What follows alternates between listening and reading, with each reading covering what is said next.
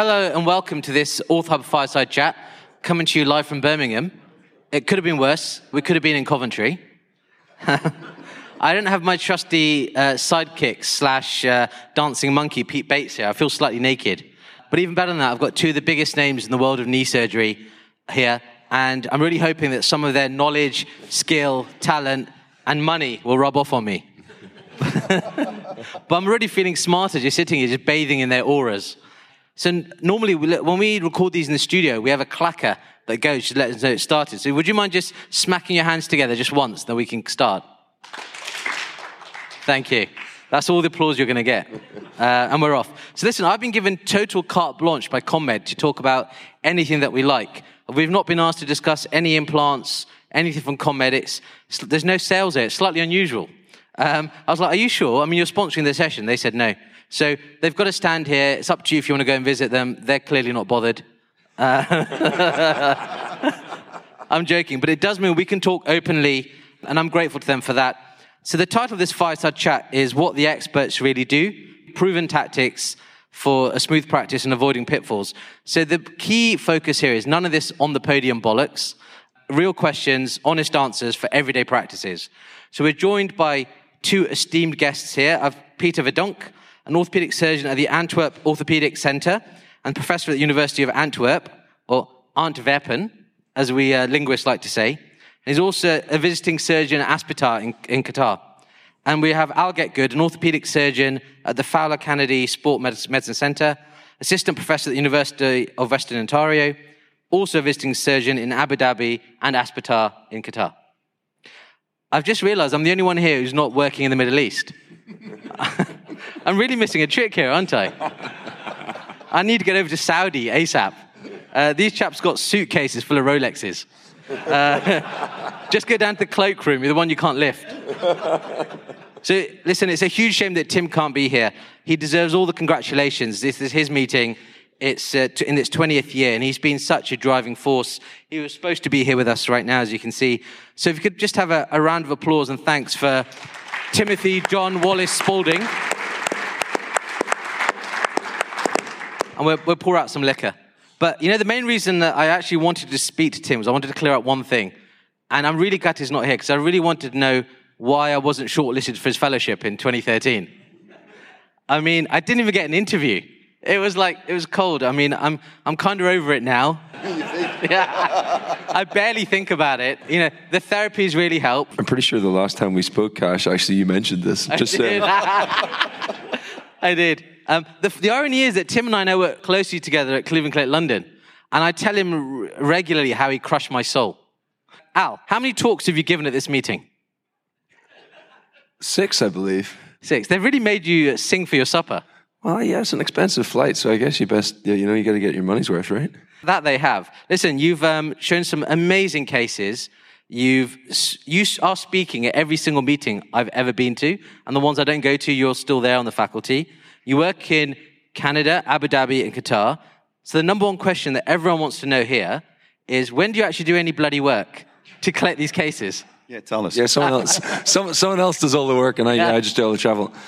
No, I mean I'm busy when I'm home, and um, you know we have an interesting sort of setup in Canada whereby I have a certain amount of OR time over the course of a year. Yeah. And so when I go away, um, I swap my OR time with one of my partners. So then when I'm home, then I'm you know I'm working much harder when I'm there, and over the course of that year, I'll still do the same number of operations. But if I didn't travel, I'd be actually probably be quite a quiet practice, and I don't want to do that in my mid so you to late forties. So concertina is your practice. Yeah, yeah.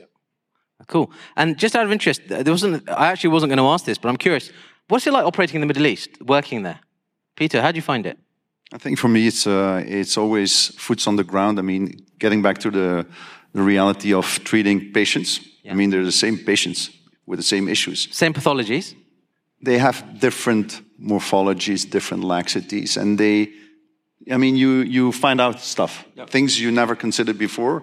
You suddenly discover, like, okay, and one of the things that I learned in all humbleness was not to do Western medicine for Middle East patients.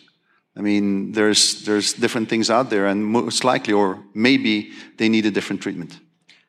What, what do you mean by that exactly? I'm, I'm intrigued. Um, for example, my former boss, Professor Martens, was in the Middle East way before everybody else. And he was routinely doing LET on his patients. Right. Um, and we were, back then, we were thinking that LET might be overdoing it. I'm talking 80s, 90s. Yeah. And so he was successful because he was routinely doing this on these patients because they really need it. Right. So that's interesting. So is that where you got the idea, Al? Uh, from the Middle East, no. I mean, I wasn't. I obviously wasn't in the Middle East at the time when I started instability. Yeah. But um, I totally agree with Pete. Mean, You know, it's uh, it's made for me. I feel, I feel it's maybe a better doctor, a better surgeon. You know, you're you're given challenges that you wouldn't ordinarily come across in your normal practice, and so I think by being out there, it's it's it's helped my patients when I then go back home to Ontario. So Yeah. it's been it's been a phenomenal experience. And we have you know we do the we call the Abu Dhabi Special, which is a combined anterior closing wedge osteotomy, BTB ACL revision with an LET. And that's pretty much all I do when I go out there. And a Rolex. A Rolex, yeah. two, two. One for each arm. No, that, that's impressive. And it's interesting you mentioned that because the fact is, so I do private practice here in London, and I would say that the private practice that I do has genuinely made the care I give my NHS patients better. Because you're seeing more patients, more morphologies, more testing types. And so it's very true, isn't it, that what you get in one place will benefit the other. You, you, Al, you talked yesterday about some pretty crazy cases. Femoral and t- uh, tibial re- de- derotation osteotomies. You talked about LETs. You talked about these slope correcting osteotomies. Do you ever just do a, a simple meniscectomy? No, I, that, They're not allowed in uh, Canada. that doesn't happen. What, you, you resect menisci? nah, I mean, you know, at the end of the day, the reality is that a lot of, you know, Peter mentioned it on the podium as well today. You know, the reality is that a lot of patients, you cannot, you know, I, I can't um, plan what my patient comes into the office with. And so if they have a meniscus tear that I can't repair, you you know, I do a resection. Yeah. And it's, for me, it's just all about, you know, using some of his data that he's produced to be able to, you know, counsel patients appropriately and preempt the issues that they may face later down the track.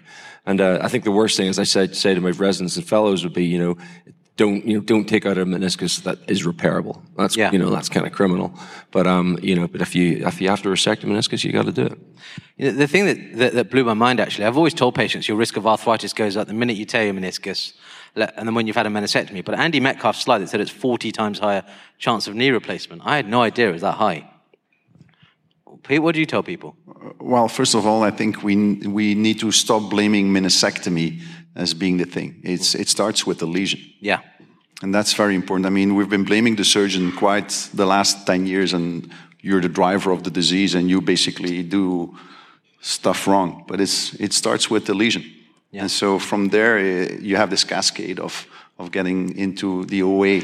And it can start really early. I mean, we see patients 25, 28 come in with degenerative medial meniscus. No, and the beauty of this meeting now is that not only do I not blame the surgeon, I'm also going to blame the patient's bone size.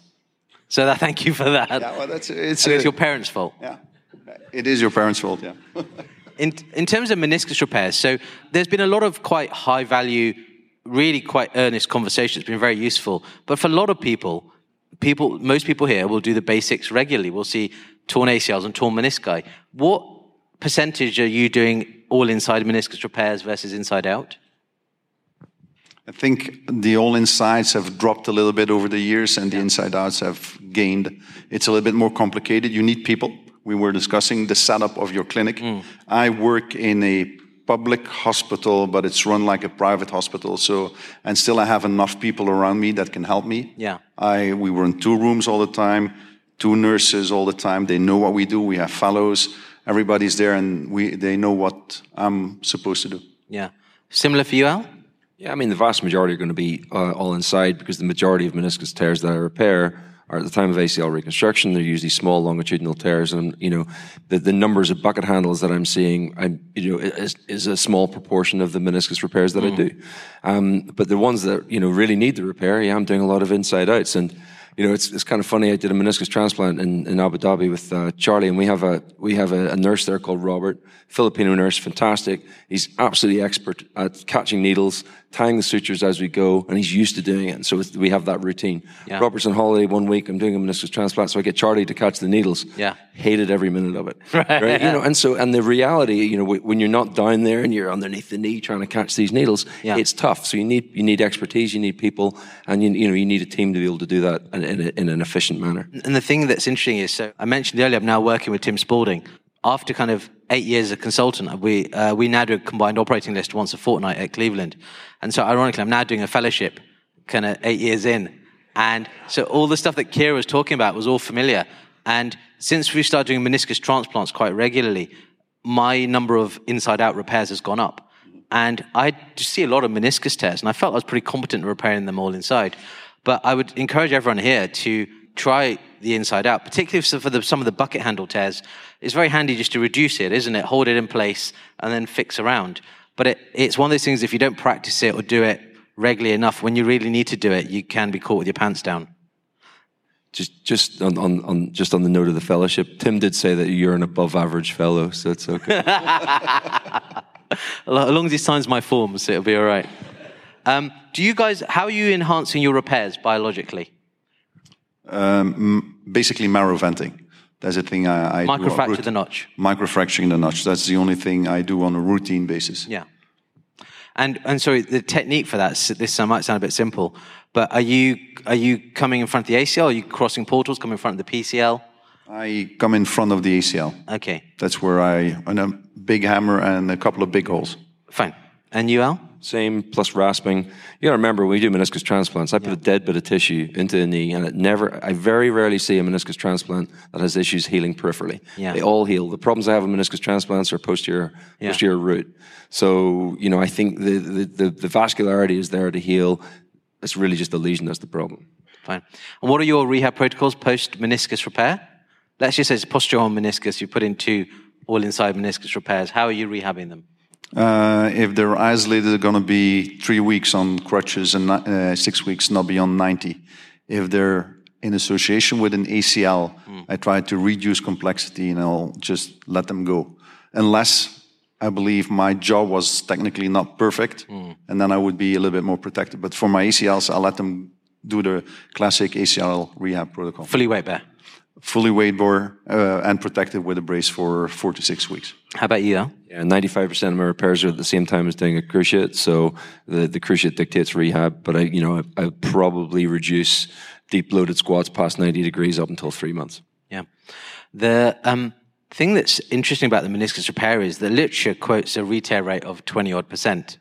Yet, I think a lot of people here, uh, uh, knee surgeons, do that. It's, doesn't, it's nowhere near that. You can think of a handful of cases possibly that you've seen in the last five, ten years. What do you counsel patients about the re-tear rate? Do you give them a number? Do you warn them? What do you say? Well, I'll, I'll tell them based on the the lesion specifics, but it's going to be one out of five just to be cool and relax about it. Yeah. Um, but I think we became better surgeons in indicating what is suitable for repair, uh, what was maybe like, kind of like a salvage indication. You kind of pushed it.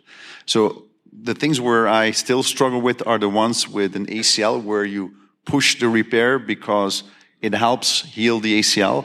Mm. And I tell those patients that there might be a chance that I have to go back in during their rehab at six months if the meniscus isn't healed. But I said there's advantages and disadvantages. The advantages, your ACL has been maturing with the meniscus with that uh, Stability. stability. Yeah. That's the only one where I sometimes struggle still a little bit. Uh, are you seeing many re-tears after meniscus repair?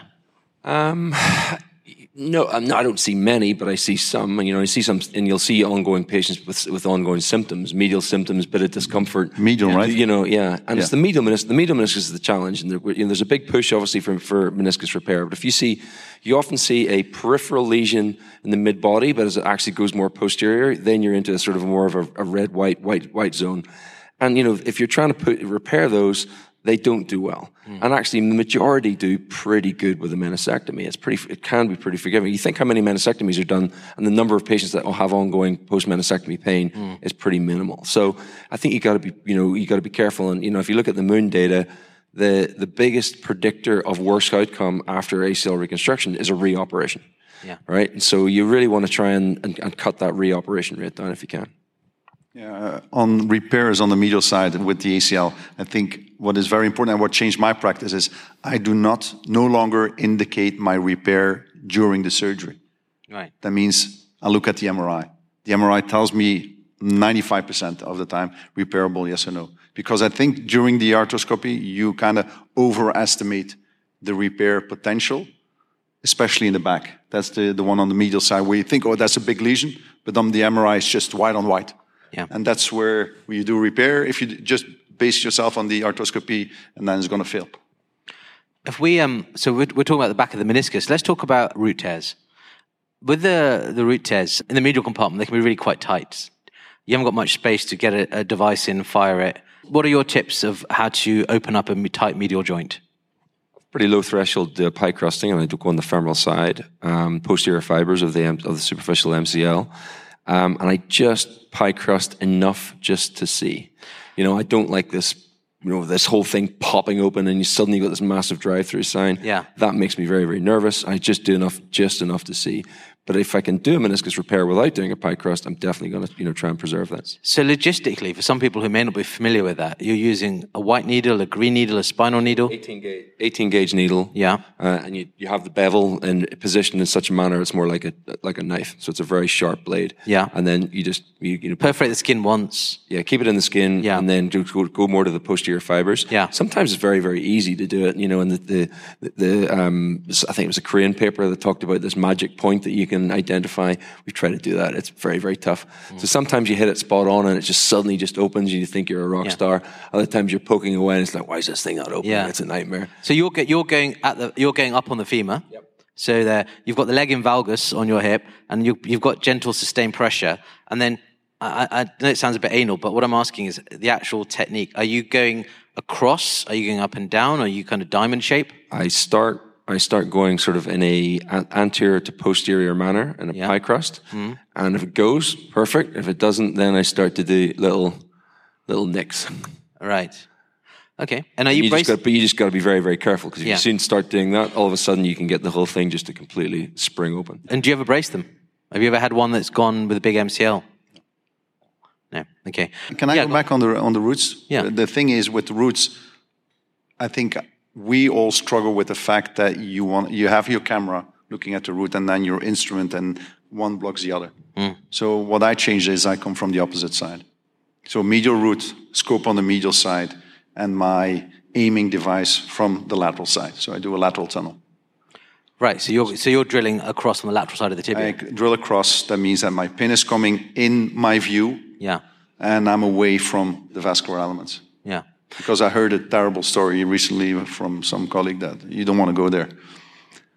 How does that? Um, so personally, I fix mine on the on the medial side. I fix them on the lateral side. Um, so when you're doing that, you're, you're how are you fixing it on the tibia? Uh, post screw. Okay, and so you're just clearing tibant out the way. Tibialis anterior. I just go transmuscular. Okay, and you can get you can get good view down to bone and then fix it there. Yeah, the, the beauty about doing that is that if you go from the medial side and if you end up with a very shallow tunnel, if you're doing Yeah. a transosseous pullout, I've had cases where actually I've, I've put in tapes and the tape is cheese wired through the aperture at the uh, of the of the medial root and it just starts to come more into the plateau. Yeah. It's kind of disappointing, you know. Yeah. So you know, if you actually go from the lateral side, you're not going to run into those sorts of problems. So I think I think the key is that you've got lots and lots of ways of achieving the, the same the same thing. Yeah. And sometimes, depending on you know, maybe doing ACL, PCL, you could be doing a whole host of different uh, ligament reconstructions. You got to work around your tunnels. Now, I want to talk about ramp lesions because that, that's been quite a bit of focus. The French claim that everyone has one, right? and um, my personal experience has been that it's less than that. I, I do a transnotch view every single arthroscopy I do. Admittedly, I don't then take a shaver and shave the shit out of the meniscocapsular junction and create one. But um, how common are they really? Is it something you see on a weekly basis, on a monthly basis? Um, this is going to be, or, well, weekly. Okay. So, th- so common, and you're repairing them the Weekly you that showed. I see them on Yeah. the MRI. It's not weekly that I Yeah. do them in the surgery, but I see them. I mean, yeah. So you, we do often see them reported on MRI, query uh, ramp lesion. You go in there, you pull the meniscus, you don't think, you go around the back and you don't see it. So is that the one where we should then be taking a needle or a shaver to it? Or do we accept that it is stable when we're pulling on it? I think the biomechanical stability testing is also important. I think there's been maybe a little bit hype around the, uh, the ramp and the potential of the ramp, but it is a lesion that if you can't treat it, you have to repair. Yeah. Yeah, I think sure. if- I- in many ways, I think if you can't see it through a trans-notch view, then I'm not sure it's important enough to repair. Yeah. Um, so if you're really going to go looking for it, then yeah, you're probably going to find some more. But also, don't forget that you know it's not really an, an unstable meniscal lesion; it's an unstable uh, tibiofemoral joint. So you're really looking to see whether or not there's increased anteromedial rotatory laxity as a result of that tibio meniscotibial lesion. And you're testing that on, on EUA. Yeah. And the data says you need to, or you're advised to do an LET or an anterolateral procedure in conjunction with your ACL. I think also that is very important. I think LET solved so many issues that we were that we were having. So ACL is. I think we we have it. We nailed it. Solved. It's solved. What's the next problem on your list? I've got a whole bunch of problems here. I can go all day. Um, let's just um, talk about LETs. So, Al, huge congratulations on the stability trial. I see you're, you're still milking it now, five years on. Um, but could, could you just could you summarize it for people in the room? The, the outcome and recommendation of the stability trial. Um, yeah, I guess. I mean, it's a large multi-center randomized clinical trial. It's the largest RCT and ACL reconstruction that's been done worldwide. Um, it's over 600 patients under the age of 25, all with sort of identified as having risk factors of, of increased or an increased risk of uh, re-injury. All ACL reconstructions were done with a hamstring tendon autograft, controlled for graft, graft size. So we really tried to get up to upwards of eight millimeters. And uh, we added an LET on a randomized basis. And basically, we showed that we reduced the, the risk of graft failure by about 60% and the risk of what we call clinical failure, which was persistent rotatory laxity, as, as well as graft failure, by uh, 40%. So, you know, I think the the what's come of that, you know, it is the gift that keeps giving. I mean, um, we've published a lot of work from it. There's a huge amount of data, um, but it's it's really informed an awful lot of practice. It's I'm really I'm very proud of it. I'm very proud of the team. I mean, because we've you know there's a huge there's a huge effort, a huge endeavor, and it's changed practice around the world. And um, you know, it's enabled us. You know, ISAKOS sponsored that for two hundred thousand bucks. And uh, we've recently then got funding from both the NIH and, and CIHR, which is the Canadian North American sort of uh, uh, funding uh, agencies. So we're doing stability too, and we managed to get 5.3 million dollars. So you know that's that's the power of being able to do seed funding, small you know a large study with small funding to be able to then leverage that and do a bigger trial. And it's again it's going to inform a lot of what we're going to do in the future with with regards to ACL reconstruction. Look, as much as it pains me to say, it's been phenomenal. It's had a huge impact on uh, knee surgery around the world. Which patients should everyone here be doing LETs on? I mean, I think you know if you're if you're seeing a lot of young patients, you know, certainly under the age of 25, young athletic patients, and you're doing a soft tissue graft, in my opinion, you should be doing an LET on them all. And you know, you got to remember is that you know 90% still did well. So it's no, we're not saying the hamstring tendon is a, is a terrible graft, right? But we just know that there's a that patient population there's a higher risk of re-injury. And you know, I talked yesterday about the downside of LET. I mean, there's not that many downsides really, you know, in the short term for sure. And so, what would you rather do? You know, what- you you don't want that young per- patient, you don't want that young athlete to have a failure. And so, if you can do something which is relatively low morbidity, low cost, and has a potential of having a dramatic impact on their outcome, why would you not do it? Fair. co- And uh, Peter, how are you fixing yours? Um, two fixations, staple, routine, and then there is Where, a where are you putting your staple, please? uh, distal femur, lateral side, posterior side of the femur, And where in uh, relation to the con- epicondyle? proximal. Okay. Yeah. So the the monoloop classic LET, modified Lemaire, whatever you can call Yeah. it. And then there's one thing that I think we struggle with is some patients lose quad function after ACL. Hmm. And it takes them time. And especially in, in my population, that's more, more females than, than males. And I do blame the fact that we go below subvastus approach. And so in those patients where I think there might be up for some period of loss of quad, I'll do a fixation a little bit more distal, not a lifting of the, the lateral vastus Okay. with a suture, and just a, a Kocher-Arnold uh, approach, basically. Okay. And that's the so that's a bit of a soft skill in terms of judging a patient that you oh, yeah. think. So, tell, tell us a little bit about what that what is what does that patient look like? What are the key signs that you're thinking that patient's not going to be able to activate their quad? So first of all, I, I do surgery, tourniquet, um, and then I, my patient would be more likely a female patient with not that big bulk of muscle mass. Uh, and there's no other parameter. I just go for look for the patient if she has some hyperextension, for example. Uh, I might be a little bit wary of her getting back at speed with the quad. I do believe, and this is where we had a number of discussions or, I mean, opinions, I do believe that part of the LET success is not just the lateral procedure with the lateral staple, but also weakening the quad for a number of weeks to months, allowing your ACL to heal in a non aggressive environment. That's fair. And Peter, are you doing many quad tendons? Um, growing number with bone block. Yeah, right. And now your quad tendons all the rage in North America. Go to every meeting you hear about. You're doing quite a lot of quad tendons now.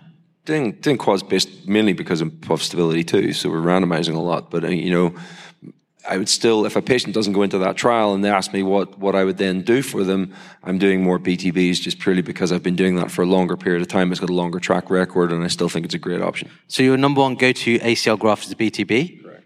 Number two, quads? Quad. In, the, in that young patient population, in the older patient population, it'd be a hamstring.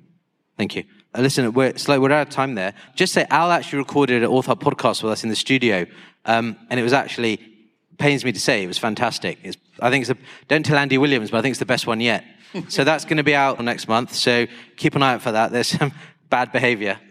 Um, and listen, I just want to thank you to CONMED for sponsoring this session. I'm being ushered off the stage, but thank you very much.